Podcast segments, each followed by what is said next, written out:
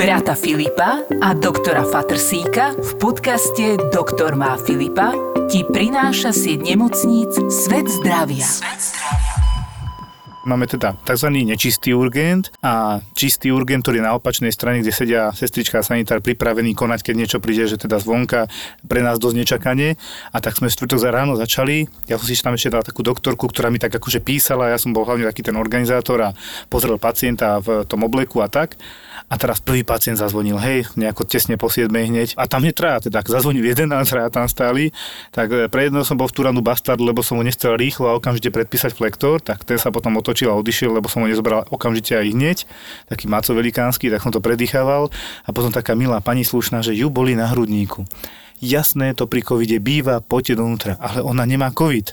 Taká, taká spátečka, otočka, že nemáte covid. Nie aha, dobre, tak si vás vezmeme túto vedľa, dáme tu také izolačky, tam vás najskôr vyšetríme, vyzistíme, či ten COVID naozaj nemáte, či nemáte prejavy a tak a normálne vás budete ošetrená, jasné. Potom tam bol ďalší s úrazom, ktorý chcel, že na kontrolu, akože myslím, že sadry alebo niečoho, tak ten si povedal, že fú, on čaká nebude, že on, že on ide inde, tak aj išiel. My sme mu samozrejme nebránili, nie že by sme teda nechceli pomôcť, ale keď e, sa môže vyhnúť tomuto kontaktu, tak dobre, však celá červená nemocnica. Došli okolo, no pred polnocou, na vozíku občan s občankou, ako pani mamička so svojím 30-ročným synom, lebo ešte sa o neho silno stará, ako to v dnešnej dobe býva. A že čo máte? No, syn si narazil koleno. Koleno si narazila veľmi, že no dosť. A že dobre, vy máte COVID? Že COVID? Nemáme COVID. A že nemáte COVID a ste tu. Áno. Ale to nie je životohrozujúci stav, že narazil koleno. No nie, nie, akože, a prečo by sme mali mať COVID? Však my sme červená nemocnica a my na 90% ošetruje pacientov s e, COVIDom. S COVIDom? S tým ochorením? Áno, s tým ochorením. Také veľké oči narástli tej pani, tej pani mamičke. Asi za štvrť sekundy sa otočila, ohnívá čiara, dovidenia! už jej nebolo. Nestili sme ani nič povedať, že by mohla ísť do Trnavy na chirurgické vyšetrenie alebo na druhý deň ráno ku chirurgovi. Proste už nebola žiadna debata, v Turanu bola preč, sestrička sa napýta, čo chcela. Neviem, asi zistila, že keď sme koviče, teda už nechce nič, ani syn, ten zrazu aj hrame vyzdravil a vyskočil z vozíka. Po utekal. A ako to povedať? Prvé dve sekundy cítite sladkú chuť a potom to príde. Med infuzovaný čili papričkami, môžete ním dochutiť pizzu, palacinky, burger alebo cappuccino. Stačí fakt jedna kvapka a objavíte novú dimenziu chute. Hot Bee. Kombináciu medu a chili. Hot Bee je luxusný pálivý med. Objednávaj na hotbee.cz častokrát nie je čas e, venovať sa aj tým diagnózam, ktoré okrem covidu tu stále sú. A teraz by som mieril skôr k infekčným diagnózam a to bolo v lete napríklad v našom regióne je strašne veľa pacientov s klešťovými encefalitídami, ktorí sme pravidelne, keď sme ich zdiagnostikovali u nás v Povarskej Bystrici, prekladali na infekčné oddelenie do Trenčína, potom to nebolo možné. Snažili sme sa naučiť, ako ich e, liečiť. Pravda, že občas boje medzi neurologickým oddelením interným interným, že kam ten pacient e, má patriť, že toto ma mrzelo. Ale to, čo chcem povedať, e, bolo iné. Sme mali pacienta mladého, ktorý prišiel, nazvime to, s polymorfnými ťažkosťami, bolesti klbov, svalov, občas teploty, trvajúce to už niekoľko, niekoľko týždňov, mesiacov, s tým, že troška aj pocestoval, no a bol som u neho na vizite teda. Niekedy už my máme taký ďalší zmysel, e, ja to hovorím, že kukuč, vyšli sme z tej miestnosti a hovorím doktorke, vieš čo, dajme mu urobiť aj serológie na, na tie pohlavné choroby, lebo sa mi nezdá úplne. Úprimne poviem, nechcem sa každého pýtať aj na jeho sexuálnu orientáciu a pohlavný život hneď, aj keď malo by sa to robiť, ale pre mnohých je to nepríjemné. Tak sme dali tieto vyšetrenia porobiť a čuduj sa svete, vyšiel nám, no, nazvime to trojboj. Pane Bože. Bol pozitívny HIV, hepatitida C a ešte aj syfilis. Bol problém, kam takéhoto pacienta dať. Asi sa zhodneme, že na internom oddelení s ním moc e, teda sa pomôcť takémuto pacientovi sa nedá. Obvolávali sme kadekoho, infekčné oddelenia, pravda, že COVID, COVID, COVID Eh, nakoniec chalan skončil eh, v jednej univerzitnej nemocnici, nie na infekčnom oddelení, ale keďže mal syfilis, tak na kožnom. Ako dopadol a ako funguje teraz, neviem povedať, ale bol to teda zaujímavý prípad, takže aj takéto sa stávajú. Ale vidno, že fungujeme ďalej a robíme aj to ostatné, hoci sa tvária niektorí, že nie. Je to podľa mňa tým, že by sme nechceli, a tým, že menej chodia, podľa mňa Alebo teda majú aj COVID zároveň tí ľudia. Presne tak, presne tak. Ja si myslím, že nikto nemôže povedať, a čo sa týka interných oddelení, že by e, sa tí pacienti zanedbávali. Isté sú niektoré plánované vyšetrenia, ktoré sa dajú odložiť, e, napríklad elektrokardioverzia, pokiaľ pacient dobre toleruje, tak ich nepríjmame. To sú elektrické výboje, keď má niekto arytmiu srdcovú tak dajme tomu, že to sa odkladalo, ale my nemôžeme odložiť pacienta, ktorý má hypertenznú krízu, ktorý má srdcový infarkt, ktorý má e, iný ako covidový zápal, pielonefritídu, pacienta, u ktorého sa zistí, že má e, pravdepodobne onkologické ochorenie, pretože je ťažko chudokrvný, pretože na rengene sa zistí, že má metastázy a tak ďalej. Čiže my túto diagnostiku stále si robíme a kolegovia a chirurgovia, keď je potrebné, tak to aj riešia. Isté sú niektoré oddelenia, ktoré e, majú tej práce objektívne menej a potom možno zbytočne hovoria o tom, že e, internisti a konkrétne aj mne bolo vyčítané, že strašíme. No, ja si nemyslím, že strašíme, jednoducho popisujeme tú realitu, aj ty, Joško, to, čo zažívaš v službách a realita nie je pekná. Bohužiaľ. Otvorene poviem, že aj v Galante sme si zachovali onkologickú ambulanciu naďalej, lebo považujeme to za nevyhnutné. Myslím, že ginekologická ambulancia, proste viacej takýchto nevyhnutných ambulancií frčí ďalej, lebo to si nemôžete dovoliť zavrieť, lebo čo teraz, akože on nedostane chemoterapiu, nedostane liečbu, to nejde.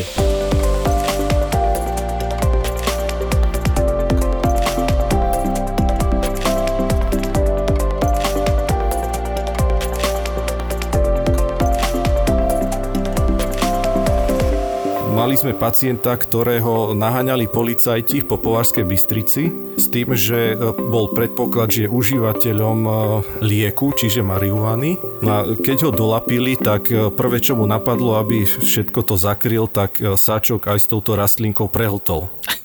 No a nastal problém. Keď ho prehltol, oni museli mať aj nejaké dôkazné bremeno, tak ho priviezli k nám, aj sme hospitalizovali na interné oddelenie po tom, čo sa nám nepodarilo toho e, zbaviť vyvolávaním dávivého reflexu na príjmovej e, ambulancii, takže pacient bol hospitalizovaný a to bolo zaujímavé, lebo som si prežil tento prípad aj v službe. Základ bol, že on spočiatku odmietal gastrofibroskopiu. Jednoducho pri gastrovyšetrení by sa dostali do žalúdka, sačok vybrali a bolo dobre. Ale pacient dva dní odmietal, takže sme sa snažili dostať ten sáčok opačnou stranou, čiže mali sme doporučené za každým, keď sa vykaká, e, zavolať e, policajného technika. Prišiel technik s takým e, strieborným kufríkom, prehľadal misu, nič. No dobre, musel odísť. E, do rana e, sa podarilo tomuto Fešakovi e, pustiť ešte asi tri takéto dôkazy a ani v jednom sa nič nenašlo. Ten chudák policajný technik chodil hore dolu a hrabal sa v tom, ako sa len dalo.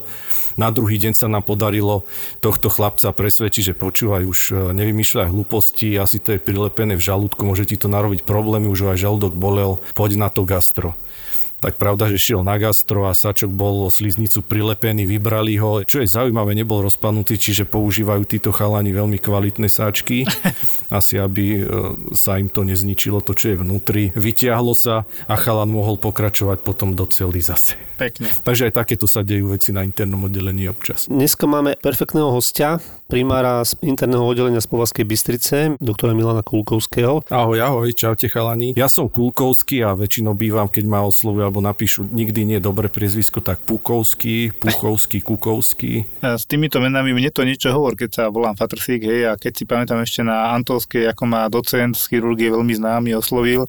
Kedy je to ten paprstík? Tak ako robil som zrovna na chirurgickej ambulancii, dobre, ale mm, dosť to skomolil, ale je faktom, že tie mená sú niekedy veľmi výstižné. Ja som odpadol, keď som dostal na štátniciach na ginekológii, že do bude skúšať, no kto však, ginekológia, docen Šuška. tak ako tie výstižné mená boli, no. Tak. To človek by si ešte aj myslel, že si to priezvisko zmenil po tom, ako on zatestoval. Dobrá reklama tiež. aby bolo jasné, aby si nespletli odbor, vieš, že ideme za, aha, dobre, jasne, do tej ginekolog určiť. A vidíš, akú reklamu mu robíte aj vy teraz. Áno, áno, však ale tak výborný docent, akože sa o tom potom. Bude sa učkať. Miňo, ahoj, v prvom rade. Ahoj, ahoj. Ja som strašne rád, že tu konečne mám niekoho z Povazkej Bystrice a chcel by som sa ho rovno niečo spýtať, aby som mal taký objektívny pohľad, ak mi to Filip teraz dovolia dať priestor. On ti musí dovoliť asi všetko však. Že. Uh, my sme sa už trošku rozprávali s Milanom. Uh, o tom, čo sa teda teraz udialo s našou Galantou a tak. Ja chcem iba, že ako to on pochopil aj z médií a všeobecne, čo si on myslí, ak som ja už nepovedal priveľa predtým cez Facebook, že ako to on pochopil, keď bola tá primárna dohoda, že sa premením na červenú nemocnicu, lebo chcem vedieť ten objektívny názor. Možno, že aj Filip nech sa vyjadri, jasné. No jasne, môžeme, ja potom to bude halus.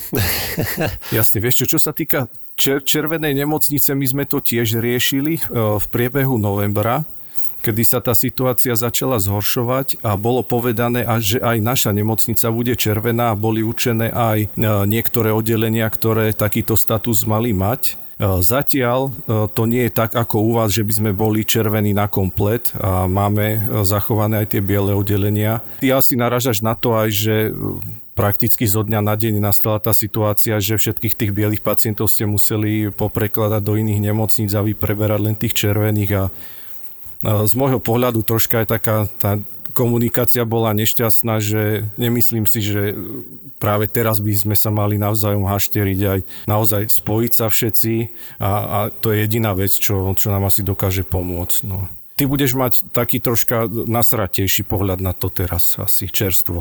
Ale už je predýchaný, už ho má predýchaný 3-4 krát, takže...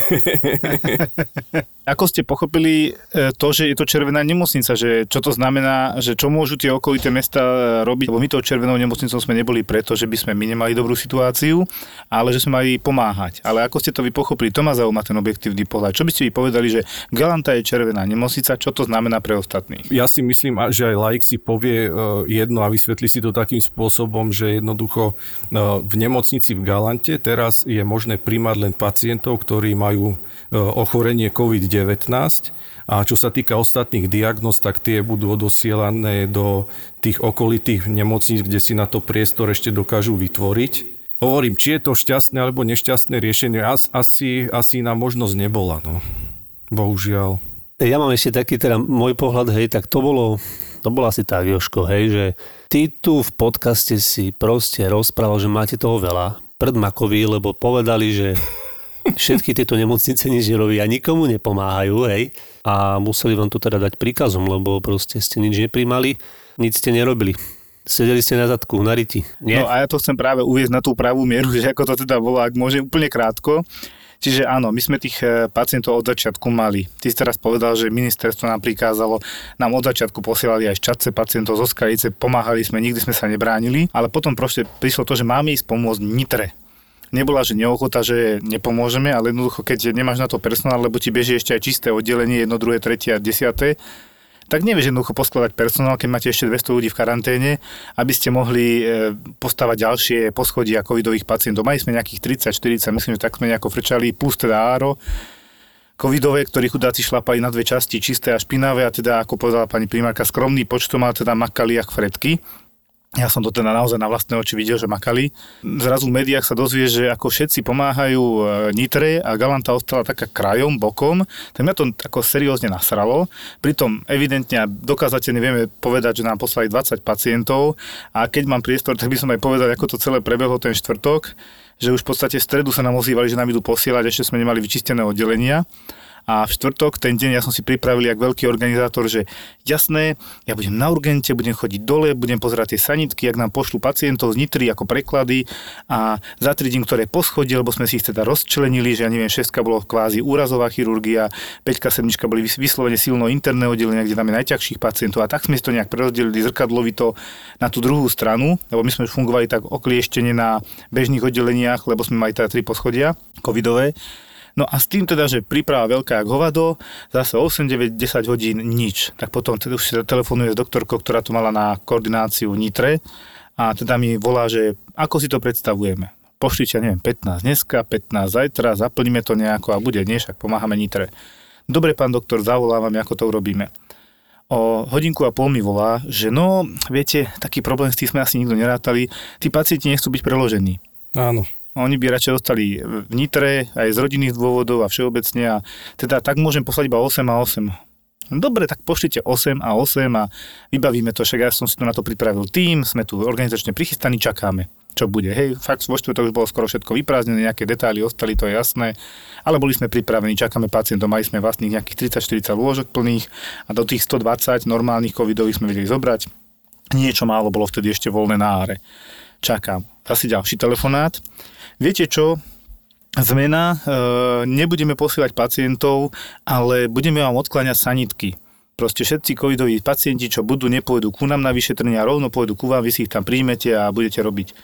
A že fú, ale to je úplne iná zmena, lebo zrazu bude pretlak na urgentnom príjme a nie na tie oddelenia, kde je teda x doktorov pripravených a ono jednoducho neviete urgent pripraviť, že tam dáte teraz 15 počítačov, 15 ľudí a sestriček a idete makať, tak toto je úplne iná situácia.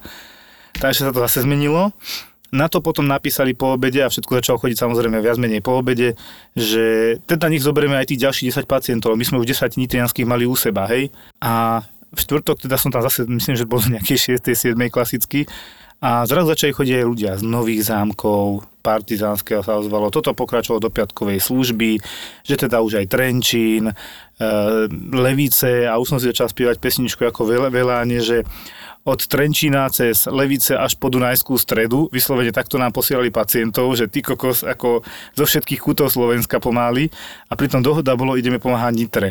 Hej, a v telke samozrejme sme vôbec neboli spomenutí, tak dovolí stvrdiť, že mňa to uráža, keď to takto od niekto odinterpretuje a my to schytáme na, plnú, na plnej čiare, lebo za štvrtok a v piatok tie služby to nebolo, že koľko pacientov sme vyšetrili, ale to bolo, že koľko sme prijali, to všetko boli príjmy, plus teda chodili normálne ešte aj e, normálni pacienti, my sme si zanechali čistý urgent a myslím, že aj pôrody robíme ešte, pediatriu, proste nejaké základné veci, ktoré neviete odkloniť, sme si nechali ako čisté. Toto takto proste bolo a v médiách sa dozvieš len ako všetci ostatní pomáhajú a Galanta nikde. Problém je v tom, že sa nachádzame v situácii, ktorú sme nikdy nezažili a dúfajme, že v živote už nikdy nezažijeme a všetci by sme mali byť jedna veľmi dobre fungujúca partia, ktorá si pomôže aj bez toho, aby mala príkazy a tak by to malo ideálne ideálne fungovať. Keď som robil na tom áre, my sme si vždy o tretej sa nahlasovalo počet voľných lôžok, napríklad, že schopných prijať vlastne na ventiláciu. Hej, napríklad na áre sme mali, že 7 pacientov a teraz máme 5, jedno bolo pre nemocnicu, čiže jedno máme voľno. Teraz sa mi zdá, že fakt, že toto, takto základná vec, že to nefunguje, že proste ako keby každý, ja neviem, aj sa nehlásia počty, alebo hlásia sa počty, ako to je, nie som tam, tak sa pýtam. Ono by to aj malo fungovať a údajne to aj pekne funguje, vieš, že, že sú denné reporty a e, mali by sme vedieť, ktorá nemocnica, koľko má voľných miest. Ja poviem aktuálne pred cca hodinkou. Pani doktorka mi telefonovala ohľadom jednej pacientky, ktorú riešime už, no dajme tomu 4-5 hodín, e, je na pokraji napojenia na ventilátor. High-flowy tiež nemáme voľné, možno sa o tom budeme rozprávať, tú vysokoprietokovú e, oxygenoterapiu. A je problém obrovský nájsť e, nemocnicu, ktorá má voľný priestor pre takéhoto pacienta. Čiže Joško, máte voľný priestor pre pacientku z Povarskej Bystrice. Podpichujem teraz. Možno v tomto momente už uh, to, to miesto našli. Toto je problém, ako si aj povedal Filip, že možno sú aj uh, iné, ako by som to povedal, cesty, ktorými by sme to mohli rýchlejšie dosiahnuť. E, ten preklad pacienta neskúšať telefonovať 4-5 e, hodín a nič nedosiahnuť, pretože aj je problém, aby personál zdvihol telefón, keď je na covidovom oddelení, aby sme sa dovolali k človeku, ktorý o tom dokáže rozhodnúť. Čiže toto je zdržanie, ktoré by nemalo byť. Žiaľ Bohu sa stáva aj napriek tomu, že snaha je veľká. No. Milan to veľmi dobre zhrnul a treba povedať hlavne to, že tých miest je naozaj žalostne málo, takže hľadáš ihlu v kope sena v každej nemocnici, že kde by to miesto sa našlo. Úprimne si povedzme, že každý to aj nerad priznal, konečne má voľné miesto a hneď tam môže niekoho preložiť z covidového normálneho oddelenia. Filip, toto je problém, čiže ty keď nahlásiš to miesto, ale už teraz tam máš dvoch kandidátov na normálnom oddelení, tak nahlásiš ho v tej chvíli alebo preložíš toho, čo tam máš 50-ročného, ktorý potrebuje umelú plúcnú ventiláciu. A no, Joško, čo si budeme klamať, mať, žiješ v tom, žijeme v tom všetci. Tí pacienti, ktorí potrebujú umelú plúcnú ventiláciu, pribúdajú a žiaľ Bohu sú to mladšie a mladšie ročníky. Ano. Ano. A človeku je ľúto, že keď teraz, a vieme, tam rozhodujú, nehovorím, že sekundy, ale minúty určite. Hodiny, hodiny čakať, to je dosť dlho, no niekedy. Áno. Akože fakt, že tu sme to už opakovali viacejkrát a naozaj nemáš pocit, máš proste tú dychovú tiesen, to je proste najhorší pocit na svete že proste pozeráš, ti ti strašne pomaly čas, tí ľudia, do ktorí tam síce chodia, ale myslí si, že ako by nič nerobili, ide to, čo im to toľko trvá a proste ty ráta sekundy a už normálne, že tie až si, možno, že fakt, že doslova oddychneš, keď ideš na ten ventilátor, alebo teda nejakú tú podporu kyslíkovú, takže viem si to predstaviť, no jasné. Nie je to jednoduché. Ak môžem ešte aj k tým ventilátorom, no, stretávate sa s tým možno obidva, že ľudia aj e, z médií to tak vnímajú, že ak ma napoja na ventilátor, tak e, mám vysoko pravdepodobnú možnosť, že už ma z toho nepreberú. Hej. Čiže nám sa aj opakovane stáva, že odmietajú a napájajú sa pomerne neskoro, lebo na silu ich nemôžeme napojiť na tú ventiláciu, pokiaľ nie sú vyslovene tak hypoxicky, že nie sú schopní za seba rozhodnúť. A ja som to aj v nejakom rozhovore spomínal, že veľmi radi využívame aj ten high flow, vysokoprietokovú oxygenoterapiu. Tých prístrojov máme 6 a ventilátorov máme tiež 6. A naozaj máme potvrdené, že väčšina tých ľudí, ktorých na high flow e, napojíme, E, neskončí na ventilátore a prognozu má oveľa, oveľa lepšiu. Takže snažíme sa takto. No, momentálne napríklad dnes sme v situácii, že máme obsadené aj všetky ventilátory, aj všetky high flowy, čo je smutné. No. A ešte by som podotkol, že tie high flowy, ktoré máme, tak sme e, získali sponzorsky pokúšame sa vybaviť aj ďalšie. To som sa chcel spýtať, Milan, že ste ich zobrali, lebo my ich máme tiež žalostne málo a keďže sa to relatívne rýchlo všetko rozhodlo, tak zháňame nové, vieš, to ako máme 3-4, ja neviem. Presne ti to nepoviem, lebo väčšina je na áre a UPVčka, vieš, môžeme mať UPVček aj 20, ale nemáme dostatok lekárov. My tam máme, myslím, že nejakých šiestich aktívnych lekárov do služby Aristov, to je katastrofa s týmto robiť. Presne tak. Hej, oni sú už teraz na zrútenie. A tým pádom začneme UPV, NIV, hej, ventilácia a high flow. Mne sa tiež dá high flow najlepší. Am. A to tiež tieto tri veci nevie obsluhovať hoci kto daj to chirurgovi, no asi nezmysel, vieš. Ja som si do toho musel skočiť, samozrejme nemohol som si odpustiť, že aj sestier. To treba povedať. Áno. Lebo v podstate, vieš, ako to je na tom áre, naozaj odkolo toho pacienta tam fakt fičí hlavne sestra celé dní, doktor akože jasne nastavuje parametre, kontroluje všetky tie labaky, ale tú robotu tam naozaj musí odmakať tá sestra v tom skafandri, naozaj stále byť pri ňom, lebo fakt takýto pacient vyžaduje teda určite pri ťažkom zápale plúc veľkú starostlivosť. To len to som musel, no, tak akože zase som tu za sestry troška aj bratov. Nie, vieš čo, musíš a dobre, že si povedal, lebo keby si nepovedal a ja by som sa teraz následne nepridal, tak by som večer nedostal žiadne jedlo. ja, áno, áno. Keďže ja mám tiež zdravotnú sestru doma. a konkrétne sme sa rozprávali tiež inštrumentárku, ako ste mali naposledy hostia, takže... Áno, áno, no, som ti zachránil večeru. Presne tak. Ale nie len kvôli tomu, naozaj ja si e, sestry nesmierne vážim a nielen tie uh, sanitárov, asistentky, upratovačky, všetkých, lebo ja to hovorím, že sme jeden tým, len spolu to dokážeme, ako často hovorím. Áno, áno, chcem povedať, Filip, ďakujeme za túto pripomienku, e, lebo teda ja vždy hovorím, že sestrička, pravá ruka sanitár, ľavá ruka doktora, hej, bez nich sa jednoducho nezaobideme ani len trošku. A ja keď môžem už uzavrieť tú tému, čo som na začiatku začal, tak chcel som na záver povedať aj nejakú kladnú stránku celej situácie. Budeme radi, máme to, nemáme to radi. Tak. A tá kladná stránka tej situácie je, že teraz v službe, čo som bol v nedelu v už nočnú časť iba, lebo už si to delíme, keď nevládzeme, tak robil jeden úžasný pán primár na neurológii v Nitre, ktorého týmto pozdravujem, lebo sa mi zdalo, že konečne komunikujem s niekým, naozaj kvalitným človekom, to už po telefóne počuješ, ktorý úplne slušne mi oznámil, že 13 pacientov si v Nitre ešte zobrali, ale či mu týchto troch vezmem, tak ja som povedal, že samozrejme na to sme tu, pošlite, aj keď jedno není problém. Čiže už normálna komunikácia, že ono sa to vždycky za nejaký čas vykryštalizuje, ukludní, áno, poposielali nám z, inie, z iných nemocníc, do ktorých sme nečakali, lebo sme nevedeli, že nás budú volať, že COVID centrum, to ma celkom prekvapilo, ale sme boli v tom, že pomáhame Nitre teraz už aj novým zámkom, aby teda to bolo vyslovené, lebo možno na to zase zabudnú v médiách takže pomáhame, len sme sa teda slušne dohodli, že teda vyšetria pacienta na urgentnom príjme, potvrdia mu COVID, lebo to je teda celkom podstatná záležitosť.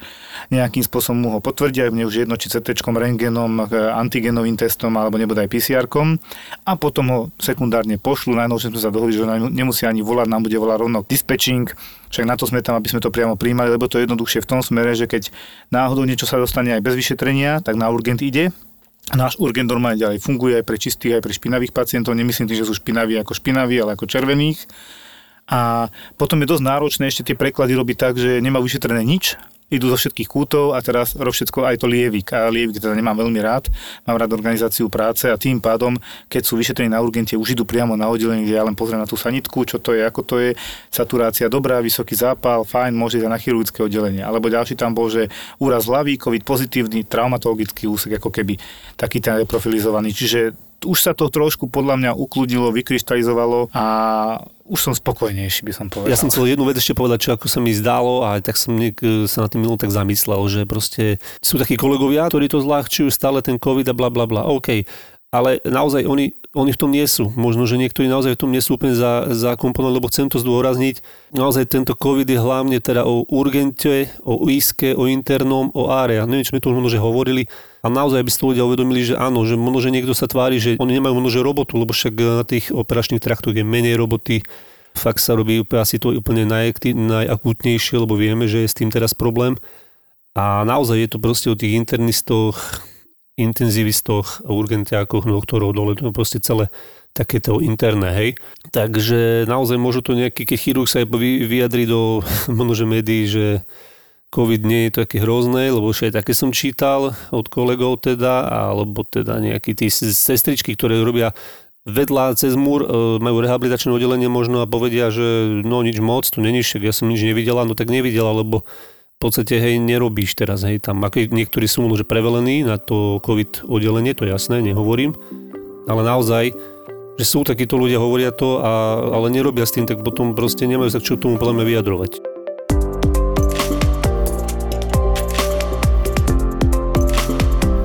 Považská Bystrica je mne dobre známa, teda však som tam žil dlhý, dlhý čas. Týmto pozdravujeme nášho spoločného kamaráta Romana, môjho bývalého spolubujúceho z Intráku a doktora teda tiež.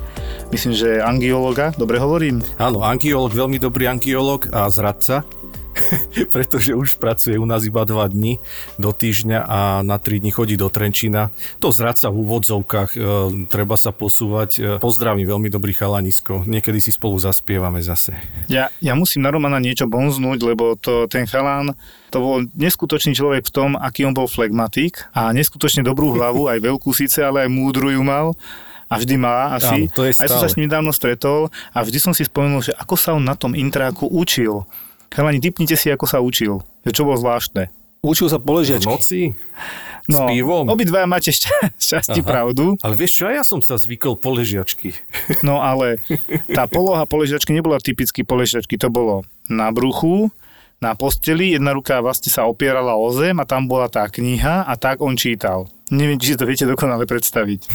Ale hej, No, ja si to viem predstaviť. Začína sa to podobať na taký stav, ako sa hovorí, že uzemnenie, uzemnenie, ale vtedy sa noha skôr dáva dolu a to tiež častokrát si viem predstaviť sa musel na interaku diať. My sme väčšinu času, akože normálne priebežne sme si zapamätali veľa z cvíka, zo stáží a z prednášok a potom, keď prišla teda tá skúška, tak nám stačila polovica času, možno ešte menej ako ostatným. A raz sme takto išli a bola telovýchova. To bolo nejakých 250 strán, boli sme vo vlaku, spolu sme išli teda na Intrak do Bratislavy a hovorí mi, vieš to, že čo si, teraz som to otvoril, do, do rána to prejdem, to není problém, 250 strán, hej, to, to neprejdeš, to už je veľa, to ako aj neprečítaš poriadne. A to dám, uvidíš, poznáš ma, to dám nejako a však to je taká skúška, to bude dobre. A on taký, že ale ty máš dneska meniny. A hovorím, no, však to, mám meniny. A on už taký úsmev od ucha k uchu, jak taký ten kocúr v Alice krajiny zázrakov, že ale ja tu pre teba niečo mám a ide vodku a že ty taký somár, že ja mám zajtra skúšku.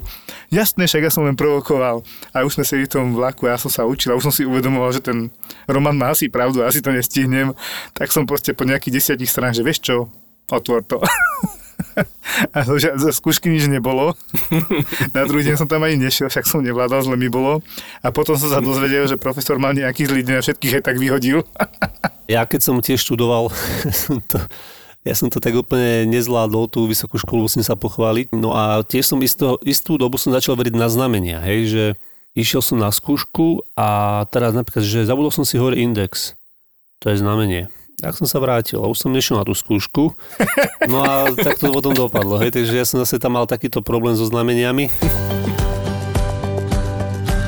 Je to pravdivý príbeh spolužiaka môjho kolegu. Tiež sa niečo popíjalo a na druhý deň cvika. Všetci si to veľmi dobre pamätáme, hlavne keď sa musí ísť na chirurgiu napríklad a nasadiť si rúško, tak to boli také permanentne prekolapsové stavy, keď to človek musel dýchať. No a oni, oni mali e, vtedy cviko na e, ginekológii pôrodnici keďže spomínaný pán doktor, momentálne veľmi úspešný, e, dostal také tzv. smediaka, tak e, hľadal, že čo by sa mohol napiť. Vošiel na sestierskú izbu a vošiel do chladničky. Potešil sa nesmierne, keď tam videl fľašu plnú mlieka, tak sa s radosťou napil, aj keď tá chuť sa mu zdala nejaká divná. No a v tom tam vbehla e, sestra tá skoro zinfarktovala. Pozera, to čo robíte? Viete, ja som taký smedný, že som sa musel napiť. A viete, čo pijete? Mlieko. No áno, ale to je materské mlieko, čo tu ženy vyzbierali z celej nemocnice pre deti. Takže Teraz sa smejeme, no ale... narobili obrovské, obrovské prob- problémy. Na intrákoch ešte bolo také presne, že e, to, čo si ty hovoril, že mlieko a smedy, tak toto my sme s Romanom dosť často zažívali na cvíkach ráno alebo na stážach, že, že obidva minerálka v ruke budiška a pijeme, vieš. A ty, vedel som presne, čo si myslia tí doktori, že no, chlapci včera žurovali. A už keď sa to tak opakovalo tretí, štvrtý krát, tak chlapcom sa pýtajú, že chlapci, aj máte nejakú hyponatremiu, alebo prečo stále tá minerálka v ruke? Tak ale chlapci z Povazky Bystrice.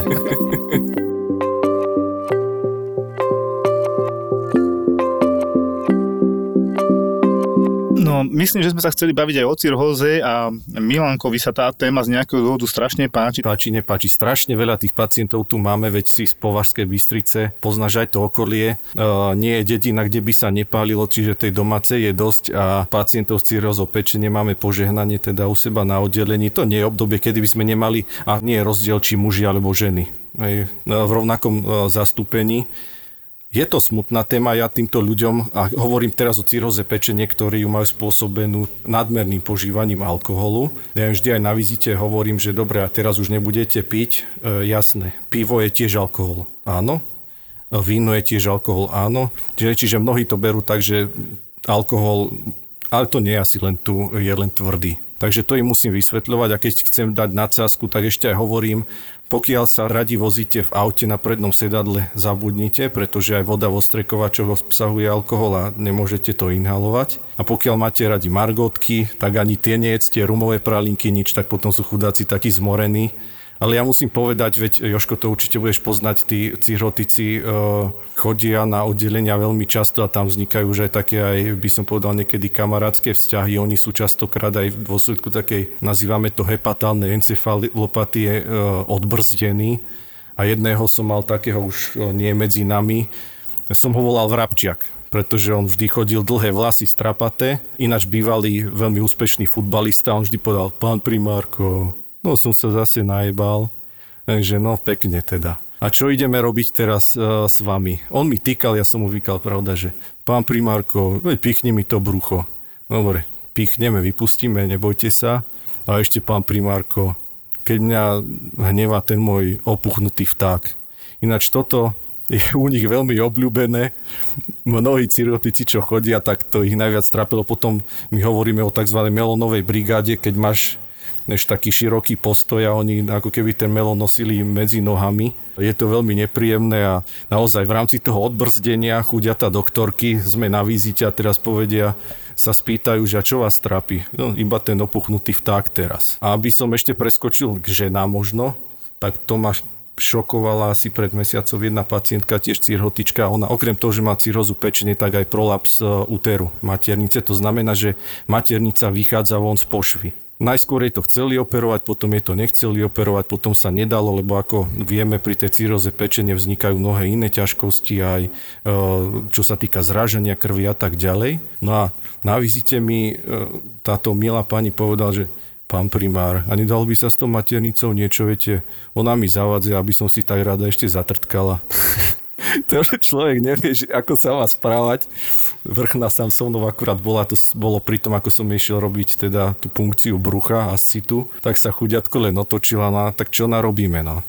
E, niekedy nás e, vyjadrenia našich pacientov e, šokujú. Ja mám tiež z ambulancie jeden taký milý, milý, milý telefonát som mal naozaj, ale to už troška dávnejšie. Na ambulancii teraz som tam začal robiť na začiatku, tak bol som takom tiež v strese, keď bolo toho viac, lebo som mal na starosti dve ambulancie, jedna doktorka, druhá, tamto, tretie, zapisovať, počúvať doktorku a tak, tak e, som si tak zapisoval do toho telefóna. No akože bol som na začiatku, tak som ešte tak fakt sa snažil dvíhať a pani volala teda, že dobrý deň, potrebujeme sa objednať, boli, môjho muža boli tam brucho dole. Pani tak sa akože jednoduchšie vyjadrovala, hej, aj, že áno, dobre, a čo vás boli, aby som vedel, že kde vás mám objednať. Či na angiológiu, alebo na internú, lebo mám tie dve ambulancie. No. no neviem, no ale boli ho tam dole. Tak dobre, znova som sa opýtal, čo ho boli, jak ho boli, aká je tá bolesť. No tak ho páli. Tak znova sa jej pýtam, ale presne musíte povedať, čo ho boli, čo mu je. No, že, no však kokot kokot ho bolí. tak toto na mňa akože povedala teta. Ja, že OK, takže má problémy s penisom, hej. A on že, no áno, kokot. tak stále to opakovalo, som sa aj bál znova opýtať, že teda potvrdiť si, už som to mal asi potvrdené dosť. No ja by som chcel povedať k tým cirhotikom ešte toľko, že ja neviem, ja som to už Galante veľmi nevidel, neviem, či ste to po Považské mali, ale v Bratislave som ešte zažil ešte ako taký nový na tom urgentnom príjme, že došli tí naši cirhotici s tými ascitami, s tým veľkým naplneným bruchom, s tekutinou a prišli, že teda majú problémy a tak ďalej, ale pýtam sa, že máte veľké to brucho? Nie, to on nebude riešiť. Prečo to nebudete riešiť? Však normálne pichneme, odsajeme vodu. Nie, nie, nie, však on, on tam má dieru. Kde máte dieru? No jemu tam čo robili, tak jemu sa to nejako rozpadlo a on tam má takú pol centimetrovú dierku odtiaľ mu vyteká tá tekutinka. A že ja, vy sa o to nejak staráte. On to občas preprákne alkoholom a je to vybavené, jemu to vyteká samo a nemusí chodiť do nemocnice.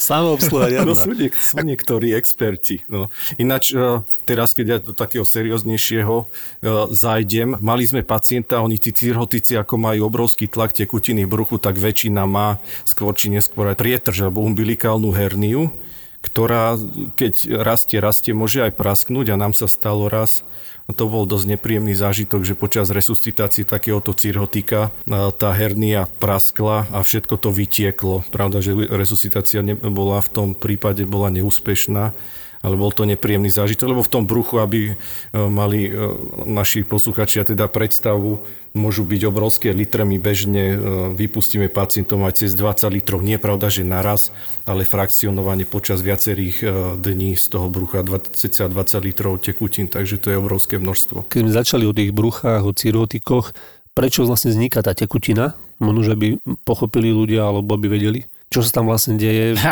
som chcel vedieť, kto sa toho chytí. Jednom z predošlých e, podcastov si hovoril, že sa chystáš na atestáciu, takže ja som v tom, že sa učíš. Ako no a, ja som, a ja som bol v tom, že sa budem teraz učiť. Zatiaľ sa úplne tak nedie, lebo som pozastavil tento proces. No, není problém, samozrejme. Cirhoza, hej, a tie opuchy vznikajú z viacerých dôvodov. Jeden z dôvodov je portálna hypertenzia, to je dosť komplikované vysvetliť, ale v princípe je o to, že vzniká pretlak v cievach. Áno. Kvôli tej cirhoze pečenie sa ten pretlak ciev e, vo venoznom žilovom systéme pre, pretláča proste do ostatných e, orgánov, hlavne pažerákové varixy, brúcho, potom teda plexus hemoroidalis a dole, preto sú ohrození krvácaniami a tým pádom tým tlakom ciev vzniká pretláčanie tekutiny von a prestav, proste to ide do toho brucha, hlavne okolo tej, tej pečenie. A druhý a hlavný problém podľa mňa je tým, že chýbajú bielkoviny, ktoré má za úlohu tiež pečen, ktorá má 20 funkcií, tak e, jednoducho tie bielkoviny majú za úlohu tiež udržať v cievach tú tekutinu. Takže keď sa spoja dva problémy, tak opúchajú dolné končatiny, to sme nepovedali, a opúcha e, brúcho. Plus teda e, zásadný problém je teda aj to, že teraz človek nepije normálne tekutiny, ale viac alkohol, hej. To zase prispieva nejaké hyponatrémy, dilúčne a tak ďalej. Ono to je taký celkový problém.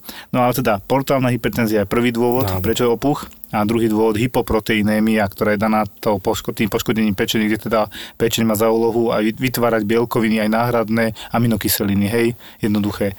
Takže toto potom spôsobí, keď nemáš albumíny, ďalšie aminokyseliny, je tam ten pretlak cez portálnu hypertenziu, tak máš opuchnuté brúško, kopec tekutiny v nej a väčšinou sa na to uzatvára potom ako taký cirkulus viciosus, že proste kolobeh, že ty odtiahneš tú vodu síce, on nás zase doplní a toto bude dokola, kým No kým v podstate nemíniš pečen, keď to už je v tomto štádiu. Super, tak, tak, Jasne, tak môžeš poslať index a zapíšem Ačko.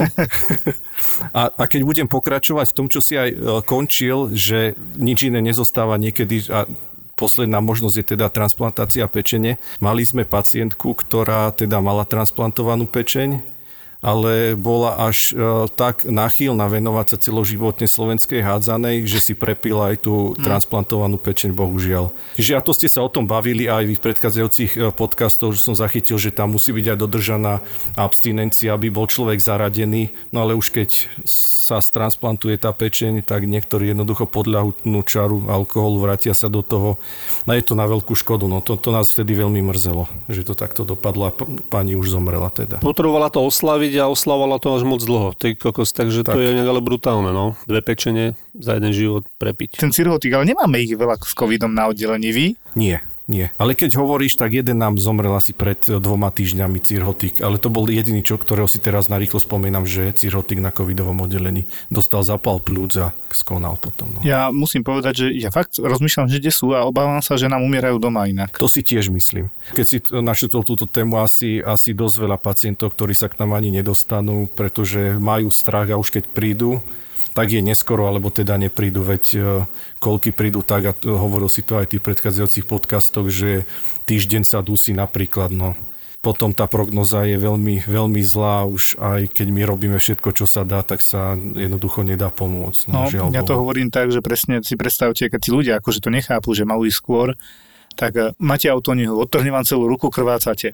Počkám o hodinku, dosť to krváca, už som nejaký zlej, počkám už odpadávam, prídem a že ty odpadávaš rýchlo do nemocnice, ale to už je dosť neskoro. A toto je veľmi podobné aj pri ostatných stavoch, že jednoducho nečakať s tým, akože ja viem, že máme COVID, COVID, necovid, my ošetríme ostatných, nikto nepovedal, že nie. A my to aj robíme, však som povedal. A ešte som mal jednu pacientku presne, ktorú pani, ktorá proste chuďatko aj tak mala všeobecne zlú prognozu, v marci prekonala 63 ročná strašne ťažkú príhodu mozgov, zostala ležať, dali ju do hospicu, potom do domova, už sa to s ňou vlieklo, len pohľad fixovaný do jednej strany, neschopná pohybu, musia sa o ňu starať, akože zlé celé, hej.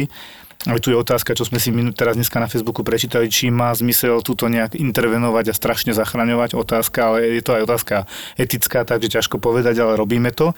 A teraz došla privezená záchrankou s lekárom, že zle dýcha. Sice mal antigenový test sanitke negatívny, oni ho robia, a pýtam sa ho, že prečo k nám, teda však vieš, čo tu máme. Nie, nie, oni sú presvedčení, že to bude COVID, lebo v tom domove je viacero covidových pacientov, takže on to bude najskôr COVID. Hovorím, dobre, dám mu zatiaľ na izolačku, vyzistíme, či ozaj COVID má, urobíme HRCT, ktoré máme ako dostupné, urobili sme. A už pri počúvaní sa mi to nezdalo vpravo, celé pravé krídlo, čo som auskultoval, počúval, nebolo počuť nič, žiadne dýchanie, hej, hovorím to teraz laicky, jednoducho vymiznuté dýchanie vpravo a vľavo teda celkom počuteľné bez nejakých vedľajších dýchacích fenoménov. A hovorím si, čo, a mne to príde ako taký dobrý masívny fluzotorax, možno MPM uvidíme išla na CT, samozrejme celé práve krídlo, obrovský fludotorax, VSMPM, 80 CRP, zápalový parameter, e, babka v podstate ani obraz, ani zvuk, takže som nejaká komunikácia nebola, ale na 12 litroch kyslíka mala 90 niečo saturáciu, keď nemala, tak mala 75 saturáciu, čiže ono to mohlo imponovať ako ten COVID, nehádam sa. No ale teda druhá tá strana plus úplne čistá, bez nejakých prejavov typických pre COVID, ja už si to väčšinou pozerám aj sám, takže už som to vedel a hovorím si, čo na COVID nemá, tak no, do normálnej nemocnice, tak sme sa dohodli dohodli s Nitrou, bol tam ten príjemný pán primár z neurologie, tak sme sa veľmi jednoducho a rýchlo dohodli. To keď sa stretnú podľa mňa dvaja ľudia, ktorí si rozumejú, tak to je není žiadny problém, tak sme to vybavili. Ale teda normálne sme sa o ňu postarali ako a každého iného pacienta a tak toto aj má byť, len samozrejme, že nie, že mi príde niekto, že ho boli chrbát a bude tam teda vystávať na urgente, lebo prednosť majú pre mňa tí, ktorí sa naozaj dusia. Hej, to, to, vždy to tak bolo, vždy to tak Presne bude. tak, no keď hovoríš e, aj o tomto, ja na jednej z posledných služieb a o tom vyčkávaní a tak ďalej som mal pani, ktorá približne rok si nelieči vysoký krvný tlak, No a rozhodla sa, že už jej to vadí, tak to začne riešiť. Zavolal si záchranku o 4 ráno s tým, že hneď na začiatku ma upozornila, že lieky nebude užívať a nechce byť hospitalizovaná. Hej. A potom človek sa snaží byť taký kľudný a pravda, že vysvetlí pani e, s pokorou, že viete, nejaké liečiky by ste mala užívať. A ona povie, že liečiky nebude užívať, tak sme sa potom asi po hodine hodine e, rozlúčili s tým, že očakávame, že e, o rok zase príde. A to by som chcel povedať, že veľa ľudí, jedna vec je, že čakajú a keď, keď sú tie ťažké stavy, ale horšie je, keď čakajú, prídu a nechcú, aby sme im pomohli a to sa veľmi častokrát stáva. No, žiaľ Na čo potom ale išla do tej nemocnice tá pani? Vlastne to som sa chcel ešte opýtať. Vieš, že čo čaká od toho lekára nejaký zázrak? Alebo čo? Vieš čo, Filip, e, veľmi častý problém, a to je asi v každej nemocnici, že tí ľudia by ani nešli, ale rodina ich presvedčí a tak im povedia, že dobre, pôjdem, ale ja sa vrátim naspäť. No a rodina, pravda, že tlačí na záchranárov, ktorí tiež e, si uvedomujú, uvedomujú, že ten príjazd a, a odvoz pacienta do nemocnice, ktorý tam nechce zostať, nechce ani pomoc, je úplne zbytočný, ale naozaj veľmi často býva tlak e, práve príbuzných na to, aby boli odvezení do nemocnice. Áno, to býva často. A potom sa hnevajú, pravda, že aj na nás, že pacienta púšťame naspäť a, a nedokážu, nedokážu pochopiť, že my tiež musíme rešpektovať jeho prianie. Ja som mal nedávno taký zvláštny, veď všetci máme aj kamarátov, každý doktor, myslím, kde ktorých istým spôsobom liečíme niekedy na diálku, niekedy aj normálne, čo teda nie je pre nás komfortné, ale bohužiaľ nedá sa nič robiť. A máme pacientov, chlapov, ktorí majú hypertenziu a niektorí čítajú tie príbalové letáky, hej. Väčšinou to čítajú ženy, ale tuto, v tomto prípade mi to čítal chlap alebo mu to niekto možno povedal a bolo, že on si tam, on zistil, že teda keď bude užívať tieto lieky na tlak, tak tam píšu, že je erektilná dysfunkcia.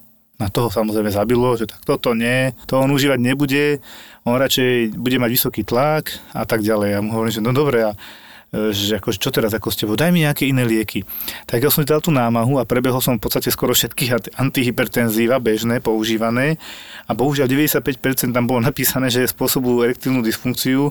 Logicky mi to potom vyšlo, že logicky, keď to pôsobí na cievy, tak to musí mať tú možnosť e, porušiť funkciu erektívnu tak sme uvažovali, čo, tak sme tam potom našli dva lieky, že magnézium a indapamid, a ktorí teda síce znižujú tlak, ale nespôsobujú, indapamid? Áno, indapamid, no, ktoré no. Ne, ne, nerobia erektívnu dysfunkciu, ale to znamená, že 0 až 4% tam bolo napísané, ale keď si to chlap prečíta konec sveta, najvtipnejšie na tom je, že potom sa pozrieš na tých chlapov, väčšinou obezných, podľa mňa už dole ani nevidia na neho, hej, a hovoríš si, že ako, o čom sa tu bavíme, však on je tak, ako, že keď to má raz za mesiac, tak to je zázrak podľa mňa. To nič zlom, ale takto si to myslím. Druhá otázka je presne, aké budeš ťažko chorý, budeš mať chlopňové chyby, ktoré časom prídu, veľké srdce, e, budeš ti zlyhávať to srdiečko a tak ďalej, alebo si sa ti objaví ten infarkt skôr či neskôr, tak to bude ako aká funkcia, to je tá erektilná, úplne v pohode. Čiže áno, je tam pár percent a keď budú, tak vtedy to budeme riešiť. No a potom môže dôjsť aj k takej situácii, čo sme zažili, keď sa e, dostávame k takéto sexuálnej téme, e, kardiálna dekompenzácia počas prebiehajúceho kojtu. E, v našom prípade to bola žena, nie teda muž a to potešenie bolo až také veľké, že došlo k tomu, že pacientka akutne kardiálne zlyhala, začalo sa ťažko dýchať, No muž, pravda, že spočiatku si myslel, že jeho výkon bol e, taký extrémny, že to dlhšie prežíva, až sa z toho dusí. Potom pochopil, keď začala modrieť, že to asi tým nebude. Zavolali záchranku a našťastie veľmi rýchlo sa to aj poriešilo a dali sme nejaké rady do života, že ako tomu e, predchádzať. Čiže e, nie len erektilná dysfunkcia môže narobiť problémy, ale aj niečo, niečo takéto. My už máme tiež pristavený kamión, ako majú aj v Nitre, hej, chladiaci, lebo teda je toho neskutočne veľa. A našťastie určite nie našu zásluhu, lebo my robíme, čo sa dá, ako každý lekár, či v Povazkej, či v Nitre, či v Galante, podľa mňa. Tá snaha je len, liek neexistuje, priamy, ktorý by zabíjal vírus, takže robíme, čo sa dá. Mám taký zlý pocit, neviem, ako ste vy na tom Milane, ja tú otázku hodím, že stále mladšie ročníky nám začínajú umierať. Žiaľ Bohu, je to tak. Pravda, že e, u nás aspoň nemôžem povedať, že by zomrel niekto, dajme tomu aj okolo 40 že by nemal žiadne rizikové faktory. Asi tým e, najväčším je e, obezita a potom diabetes. Dializovaní, pravda, že pacienti sú oveľa viac ohrození, takže tí, čo nám tí mladší zomierali, mali niečo z tohto minimálne obezitu No a smutné je, čo sa aj dozvedáme v poslednej dobe čoraz častejšie, že aj naši kolegovia, kolegy nezomierajú, tí, ktorí sa o týchto pacientov starali a veľmi často sú to práve takí, ktorí majú možno len tú obezitu a, obezitu a nič iné. No a to, je, to, to, to, to sú veľmi smutné správy, ktoré sa no, dozvedáme. No. A predpokladám, a žiaľ Bohu, že skôr či neskôr väčšina nemocníc e, bude mať nejakého kolegu alebo kolegyňu, ktorý tomuto ochoreniu podľahne. Napriek tomu, že sú stále ľudia, ktorí na to ma neskutočne hnevá, ktorí hovoria, že COVID neexistuje a vymýšľame si a napríklad aj čo sa týka tých mŕtvych sa tam zvážajú z celého kraja, alebo čo. Ano. To sú desiatky ľudí, ktorí nám už aj u nás v nemocnici zomreli. Desiatky. No, nám na ambulancii, keď som ja robil, nezomrel nikto. Hej, to je dobré. Vravím, teraz naozaj tí ľudia vidieť, zase vybadám na nich aspoň, že už naozaj sa boja.